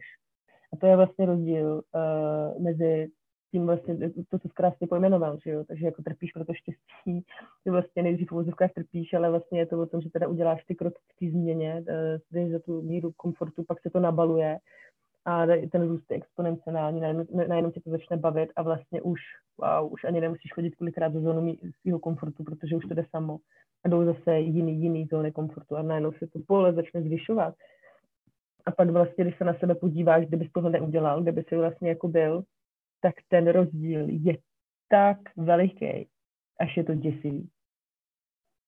až je to děsivý vlastně. A přitom stačí tak málo udělat jenom ty první kručky který potom vlastně ti změní pole, další kručky, další kručky, další kručky. A to je potom fakt jako život, který stojí za to žít a já musím říct, že když vidím zpětně sebe třeba před 10-15 lety, já jsem asi jako nebyla nikdy jako úplně typický člověk, jako co by, jo, to jako ne, ale, nebo jako typický, co to znamená, že jo, ale mm, vlastně tak jako, jak já mám jako v hlavě, víš, to zase jsou moje nějaké mentální konstrukty, ale asi jsem nebyla nikdy jako byč, vždycky jsem, já jsem byla takový filozof a intelektuál a prostě vizionář už od malička, eh, to, že jsem třeba některé věci eh, dělala nevědomě, asi jako zřejmý a v pohodě, tak je to prostě cesta každého z nás. Ale vnímám těch deset let dozadu třeba, tak Jo, bylo to fakt jako jiný. A vlastně, kdybych neudělala ty kroky, ty krůčky za tu zónu svého komfortu, ty jo, buď tady už vůbec nejsem, anebo vůbec netuším, jako co by se stalo, ale asi mě spíš baví ta myšlenka teď, to, to že jsem ty kroky udělala a to, že prostě, jo, ta cesta je prostě teď mega zábava. A i když prostě jsou chvíle, kdy je to naprvé, tady máš prostě blbý nálady a i mě vlastně letos přišla asi dvakrát uh, fakt jako hodně velký splín a říkala jsem si to snad ne, já snad tady znova vyhořím, když se napsáhnu už pomalu, ty vole, tady po čtyřech letech, jako tady jako vyhořím znova. A vlastně člověk jde jako do větších úrovní. A najednou si jako uvědomí, že tyjo, to není to stejné jako před čtyřmi lety, jde do nějaké větší hloubky a uh, už to nevnímám takhle, vnímám to jinak. Což je prostě fascinující a vlastně život je najednou prostě mega zábava, mega prostě fascinující. A i když se člověku dějou neúplně pěkné věci, tak v tom vidí větší smysl a najednou to zvládá líp ty situace. Je to prostě zábava každým, prostě úplně všude, prostě všude. Vlastně člověk už možná vlastně trpíš třeba, ale vnímáš, vnímáš to jinak. Prostě vidíš v tom ten záměr. Už to neděláš nevědomě, nebo prostě dáváš tomu nějaký smysl a to si myslím, že je klíčový. Proto jak člověk vnímá tu realitu. Tak. Přesně tak. No mně vlastně teď přijde, eh, že spoustu lidí, který eh, třeba mají nějaký koníčky nebo eh, by chtěli se něčemu věnovat a nemají na to normálně čas, tak vlastně vůbec jako nevyužívají teď ten, ten čas, který mají a právě ho jako jenom flákají, říkají, že jako nemají co dělat, přitom to vlastně můžou využít k tomu, aby se jako něco třeba naučili, že jo, nebo jako když na to nemají čas a pak přijde za pár let nějaká chvilka, kdy najednou budou si říkat, teď se potřebuju tohle naučit, ale nemám na to čas, že jo, a teď, teď je právě mm-hmm. ten, mhm. ta, ta příležitost vlastně jako nějak růst nebo nějak, nějak se vzdělávat a, a, a vlastně se to často využívá jenom k tomu se jako flákat? Ale určitě, my jsme, uh, to je fakt zajímavý, protože tady ta doba, tak teďko my jsme všichni byli nuceni vlastně si vzít hromadnou dovolenou. A to je vlastně skvělý. Ně, někteří mý přátelé se naučili hrát na kytaru, naučili se zpívat, úplně wow, jako za půl roku, to je fakt mega. Já jsem se naučila hrát na flétnu, nebo učím se hrát na flétnu, než bych uměla hrát na flétnu. A po hodně dlouhé době jsem se rozhodla, že začnu zpívat. Já začnu zpívat. To jsem si říkala, že nikdy neřeknu, protože jsem měla mega velký strach z toho, že neumím zpívat. Takže prostě tady zpíváš, prostě nějak to zní nebo nezní, dobrý, hraješ prostě nějaký fléty, bubny, cokoliv. Ale přesně, jako najednou si dovolíš dělat věci, co si prostě určitě nedovolil, protože život byl strašně vážný. Bylo to vážnější, jsme toho měli moc, bylo to strašně těžký jako a tak, že jo. No a teďko, najednou, když si to fakt můžeš uh, dovolit, tak uh, spousta lidí to nedělá. Což ale zase chci říct, že každý jsme v jiné situaci, protože jsou lidi, kteří fakt jako mají průster, jako je v rámci ekonomických, uh, jako ekonomických vidění, tak jsou lidi, kteří prostě nemají na jídlo, přichází u práce, o biznis a tak dále, takže tam je to zase trošku jiná hra a prostě uh, je to u každého trošičku jiný, takže nechci říct, že prostě tady všichni jako pojďme hrát na kytaru, ale zároveň uh, během toho, co všechno děláme, si můžeme najít právě tady ty chvilky, kdy uh, třeba hrám na tu kytaru a kdy prostě nám to zlepší tu celou tu zkušenost vlastně toho, co se teď děje, ať už je to příjemný či nepříjemný, protože ve finále je to změna. A změna je pro člověka bolestivá dost často teď starší generace nebo lidi, co mají takzvaný jako spíše fixní mindset, nebo prostě ne úplně růstový myšlení, ale spíše takový jako pomalejší, tak eh, prostě pro ně třeba ta změna je absolutně jako crazy, prostě je to, je to pro ně uh, náročný, jako velmi náročný se adaptovat na změnu. A samozřejmě pro starší populaci je to náročný a já se vůbec nedivím, uh, až my budeme starší, tak prostě to bude pravděpodobně jako velmi podobný. A uh, takže jako ta změna prostě se samozřejmě dělá líp, když máme méně závazků, a když jsme prostě mladší, že a tak dále.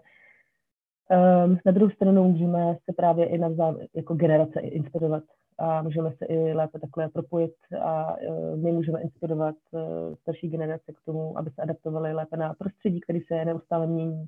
Oni nám zase můžou přidat nějakou svou moudrost a připomenout nám nějakou historii, protože na taky dost často zapomínáme jo, a tak dále a tak dále. Takže jako v rámci toho, co se děje, tak vnímám, že jo, je to prostě o tom hm, jako zpomalit a nehnat se furt za něčím a um, dovolit si prostě tvořit a dovolit si vlastně přiznat, že hele, změny tady jsou, to, jak jsem třeba, jak mi fungoval můj biznis, pokud mi teďko krachnul nebo cokoliv se stalo, tak ano, je to změna, ale pojďme to brát prostě tak, že hele, by se něco lepšího, prostě to, co prostě společnost potřebuje. Třeba můj biznis prostě nebyl tak dobrý, aby prostě přežil teďko pro to, co se tvoří a nebo prostě to nebylo dobrý pro mě, nebo já nevím co.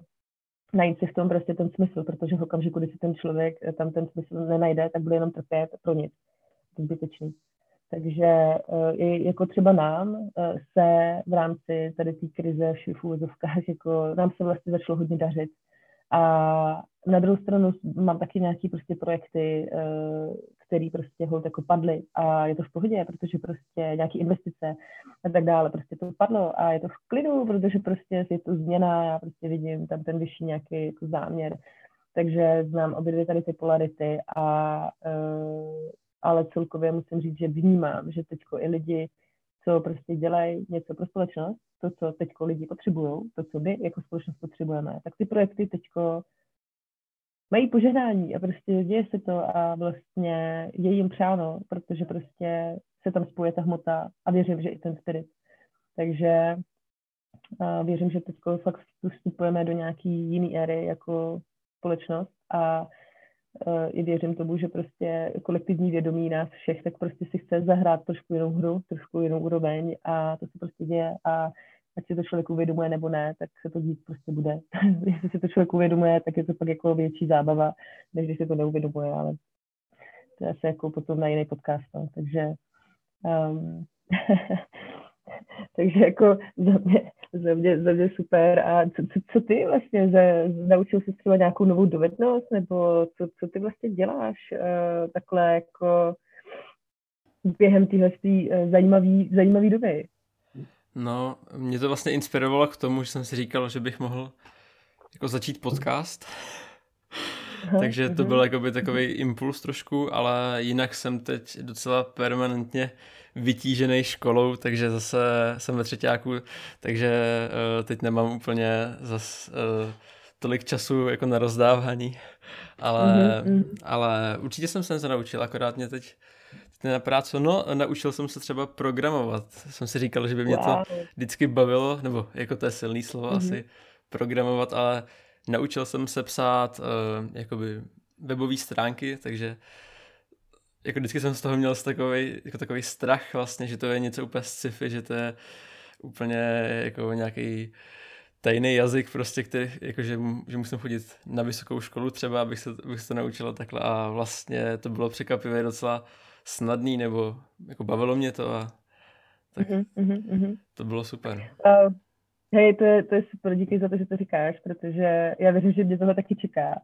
A já jsem se učila jako v rámci jako technických dovedností, tak nějaký umím, uh, kreslím videa třeba a tak, ale uh, programovat neumím a právě jsem si říkala, že to je takový strašák, tyjo. a pak právě znám lidi, co byli třeba nemocní a naučili se v nemocnici za 14 dní prostě programovat základní, základními jazyky a pak se naučili další frameworky a tak dále a tak dále, prostě začali na tom stavět a úplně wow, no jasně, teď se dneska může naučit prakticky cokoliv. A jak říkáš, nepotřebuješ na to mít vysokou, což je to největší úplně i v rámci biohackingu, tak to je prostě, mě se třeba spousta lidí ptá, no a máte jako uh, medicínský vzdělání a já no jako mám, no, jako deset let to studuju, ale jestli se mě ptáte, jestli mám diplom, tak to nemám, jakože vlastně mám jako na nějaký jiný obory, ale vlastně si říkám, tyjo, že bych si mohla koupit třeba bílej plášť a vlastně trolit lidi.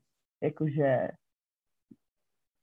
jo, mám bílej plášť a vlastně, jo, mám taky vzdělání, ale vlastně jaký, že co to znamená? A to je, to je fakt třeba i kluci od nás uh, z Code of Life, tak uh, studují ještě biologii, neurovědy, uh, je to Vojta s Krištofem, mají podcast Brain VR, tak eh, to jsou třeba kluci, kteří prostě se, jako si to pořád jsou jako na univerzitě, studují to, ale prostě nejvíce toho stejně učí mimo tu univerzitu.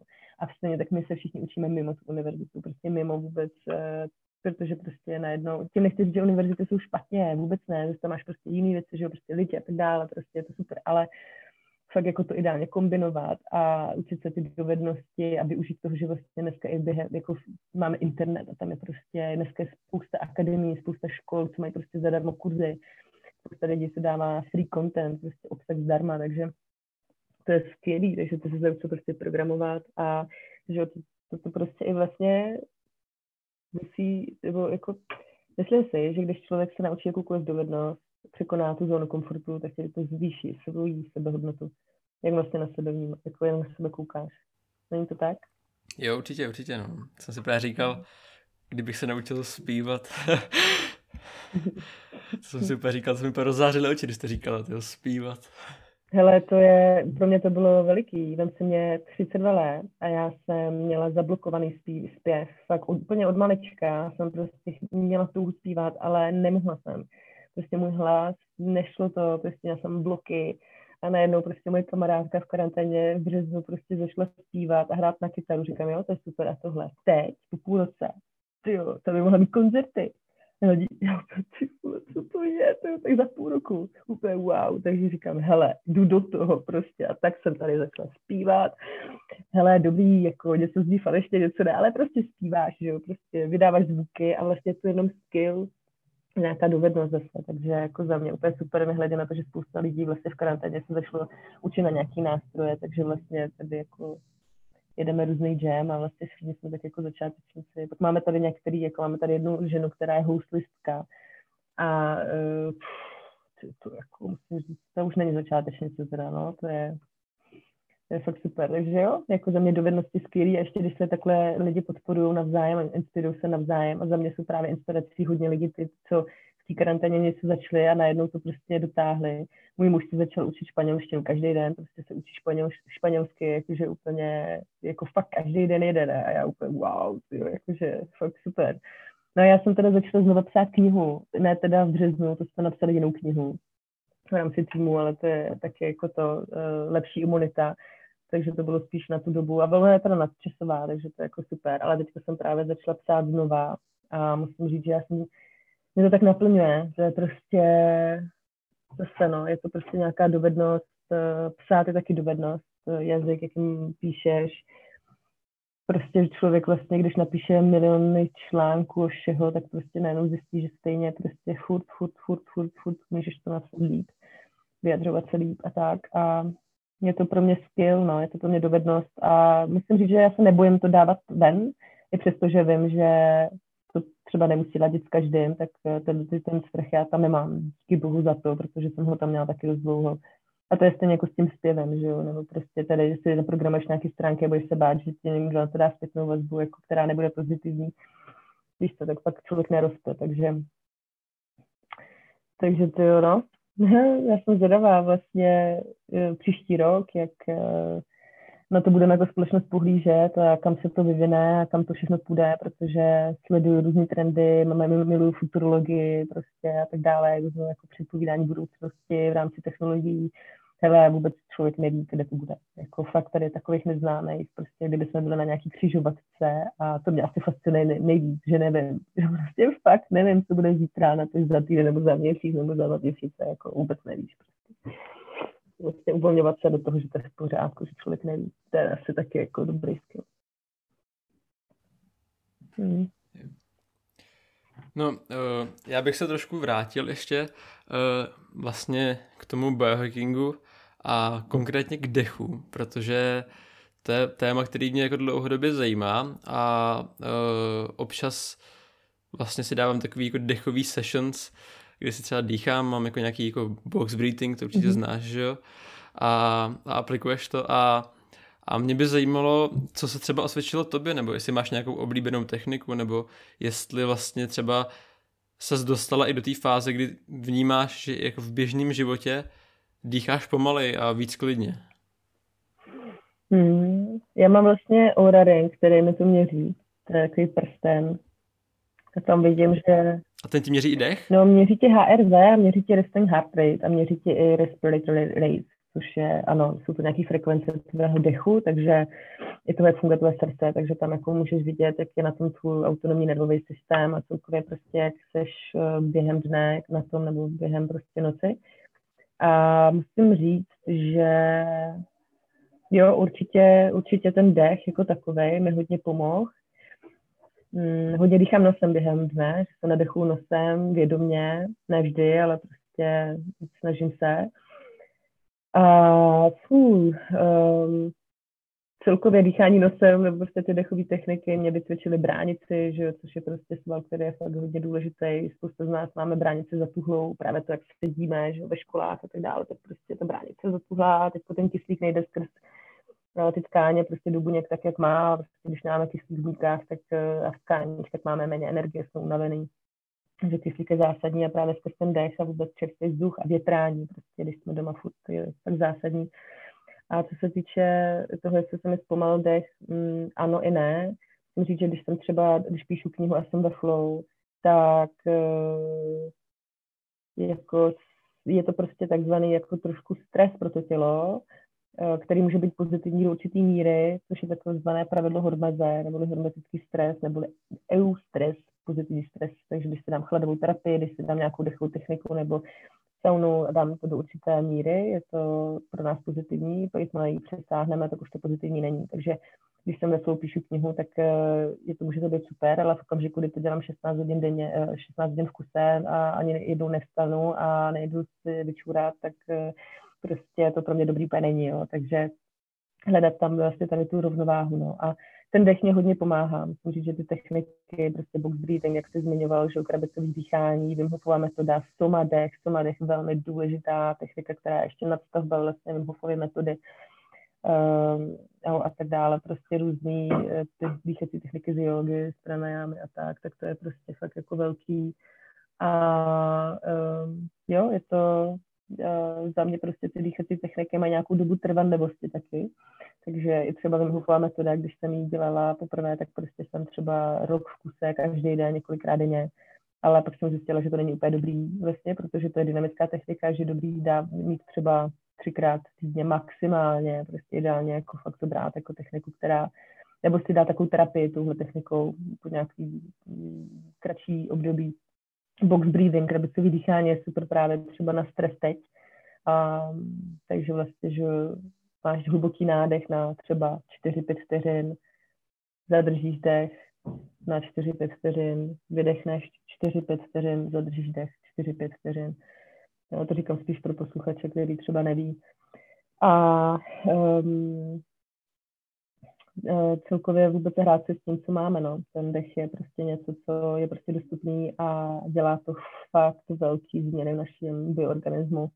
Um, různě se, tam vyplavují látky, které vyloženě jsou uh, na trhu nelegální, protože si ti prostě opravdu, jako ty seš jako mašina na, na drogy uh, přirozeně. Ty prostě si opravdu skrz dechové techniky můžeš vyplavit takový molekuly, takový látky, který, který prostě jako měli, měli by tě zavřít vlastně za to, že to děláš. Jo. Takže je to fascinující, ta naše biologie je velmi komplexní, mozek taky velmi komplexní, vůbec nerozumíme tomu, co to, to, ta technologie vlastně je.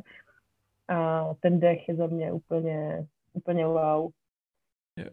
No jinak uh, taky biohacking pracuje se spánkem, což je vlastně jedno z posledních témat, uh, kterým bych se chtěl věnovat a mě zajímá konkrétně lucidní snění, jestli máš pravi, pravidelně lucidní sny, nebo jestli vůbec míváš někdy lucidní sny a po případě, jestli s nimi nějak pracuješ, nebo jestli to má pro tebe nějaký mm-hmm. význam? Jo, jasně. V biohackingu ten spánek je moc důležitý, protože je to základní kámen, jako když se člověk nevyspí, tak to hned cítí a nemá prostě tendenci cokoliv změnit nebo prostě jíst zdravě a tak dále, takže určitě spánek je velké téma. Vzhledem k tomu, v jakém žijeme prostředí, tak je to ještě větší téma, protože mnoho lidí má problém s spánkem, až to se týče stresu, po případě jako uh, jiných neduch. Takže spánek je velké, velké téma a supermadrace za 30 tisíc to úplně nevyřeší, i když může pomoct. Neříkám, že ne, tak uh, prostě jsou tam důležitější věci, které je potřeba si optimalizovat. Uh, ale to je taky jako opravdu hodně, hodně komplexní téma. Téma samozřejmě je prostě spánek biohacking spánku jako takový. A co se týče lucidních snů, tak ono to s tím relativně dost souvisí, protože člověk, když je ve stresu, tak ta šance, že budeš mít lucidní sny, aspoň v mém případě se jako snižuje. A, a prostě pro lidi třeba lucidní snění, že jo, je vlastně sen a vědět, že jsi ve snu, celé ve zkratce, že si tam můžeš prostě dělat, co chceš, můžeš tam třeba lítat, nebo prostě vytvořit si, nevím, další planetu a letět na ní, nebo prostě cokoliv. Vlastně jediným limitem v lucidním snění je vaše uh, fantazie, kam až vás pustí. No a já jsem s lucidními sny pracovala relativně nějakou dobu, ne, nechci říct zase, že nějakou dlouhou dobu, ale prostě pár let. A um, je to zajímavé, no, chodí to ke mně tak nějak jako teďko v cyklech, eh, zrovna před pár týdny, tak jsem si řekla, že se, že se navážu na lucidní smění, abych jako věděla s odstupem času, jak na tom jsem, nebo co tam můžu zase objevit. Ale na nějakou dobu jsem přestala, takže po těch letech jsem měla nějakou pauzu a je to z toho důvodu, že vlastně já jsem eh, začala být eh, lucidní snu a teď jsem se chtěla naučit stojku protože jsem měla strach dělat stojku, měla jsem strach padat, takže jsem prostě se učila stojku v lucidním snu, kdy když jsem spadla, tak jsem spadla do obláčku a e, prostě ráno jsem stala a vlastně moje tělo, můj mozek si to pamatovalo, takže se člověk opravdu může vědomě učit nebo i léčit různá traumata skrz e, lucidní snění. Můžete tam třeba potkat někoho, kdo je mrtvé a můžete prostě mu říct, co byste chtěli a tak dále. Takže jako může to být velmi terapeutický. A nebo to může být taky zábavný, jako spousta lidí tam je taky pro zábavu, což je v pohodě. No, ale vlastně najednou, když už máš jako těch lucidních snů tolik, tak si vlastně uvědomíš, že když máš úplně všechno, můžeš cokoliv, takže už to najednou začne být relativně nuda a že vlastně si tam začneš dávat vědomě nějaké překážky a pak se objevíš tam, kde seš teď. Takže vlastně jsem dostala do toho názoru, že vlastně luci, tohle je nejlepší lucidní sen, který existuje a vlastně bych to vlastně neudělala jinak a že vlastně už lucidní sny nepotřebuju. Takže to jsou ty paradoxy, no. A tak jako teďko, tak se do toho dostávám znova, uh, tak to jako zatím ještě jako pozoruju, ale musím říct, že mě to nějak extra neláká, uh, tak jak mě to lákalo dřív. I když znám spoustu lidí, co s tím pracují, mají třeba i sdílený lucidní sny, um, což mi třeba přijde zajímavý, ale i tak, nevím, no, prostě jak říkám, když najednou máš opravdu všechny, všechno, co chceš, najednou prostě jdeš jednou, po druhý, po třetí, po čtvrtý, po pátý, ale vlastně pak si uvědomíš, že už to není taková zábava, když můžeš všechno, co chceš, že máš všechno dostupné a že vlastně chceš si to trošku, jako aby to bylo teda to dobrodružství, to tajemný, že nevíš a tak dále a tak dále a najednou fakt se dostaneš do toho paradoxu, že, že jsi vlastně tam, kde jsi teď. Hm. Takže to je to nejlepší, co může být. Já ti děkuji za podcast. Uh, mám pro tebe ještě jednu závěrečnou otázku a to je, jestli bys si doporučila třeba nějakou knížku, nebo jestli momentálně čteš nějakou zajímavou knížku, kterou by si doporučila posluchačům? Určitě moji knížku ho zpomalu. A... Ehm, ty jo, knížku, kterou bych doporučila. Hele, já teďko momentálně nečtu, protože píšu, takže nečtu, nečtu. Ale určitě bych, záleží to, jako, to, kdo koho zajímá, ale za mě určitě je to Eckhart Tolle, Nová země. Ehm, je to kniha vlastně, do které se člověk může vracet po, po letech, nebo každý tam uslyší něco jiného. Pokud člověk umí anglicky, tak určitě doporučuji audioknihu, protože ten člověk má wow hlas a největší informace je, když nic neříká, to je ten paradox, když tam má ty pauzy. Když má pauzy, tak tam jsou nejvíc informace, které prostě mají velkou váhu a můžou vám změnit život, takže za mě, za mě tady ta kniha, kterou bych zmínila, moc ráda. OK, tak, tak děkuji moc, děkuji ti za podcast a a měj se hezky, děkuji, že jsi přijala moje pozvání.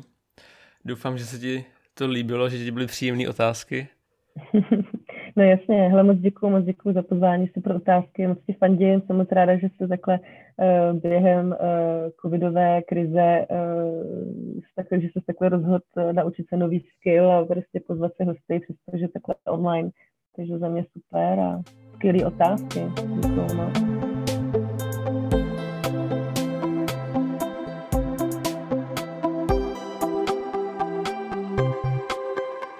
Pokud se ti podcast líbil, můžeš mi dát like na Facebooku facebook.com lomeno trpet prostesty nebo mi můžeš dát odběr na YouTube. Ohodnotit mě můžeš také na jakékoliv platformě mě právě posloucháš. To je ode mě pro tento díl vše a na další díl se můžeš těšit v úterý za 14 dní. Do té doby se měj hezky. Ahoj.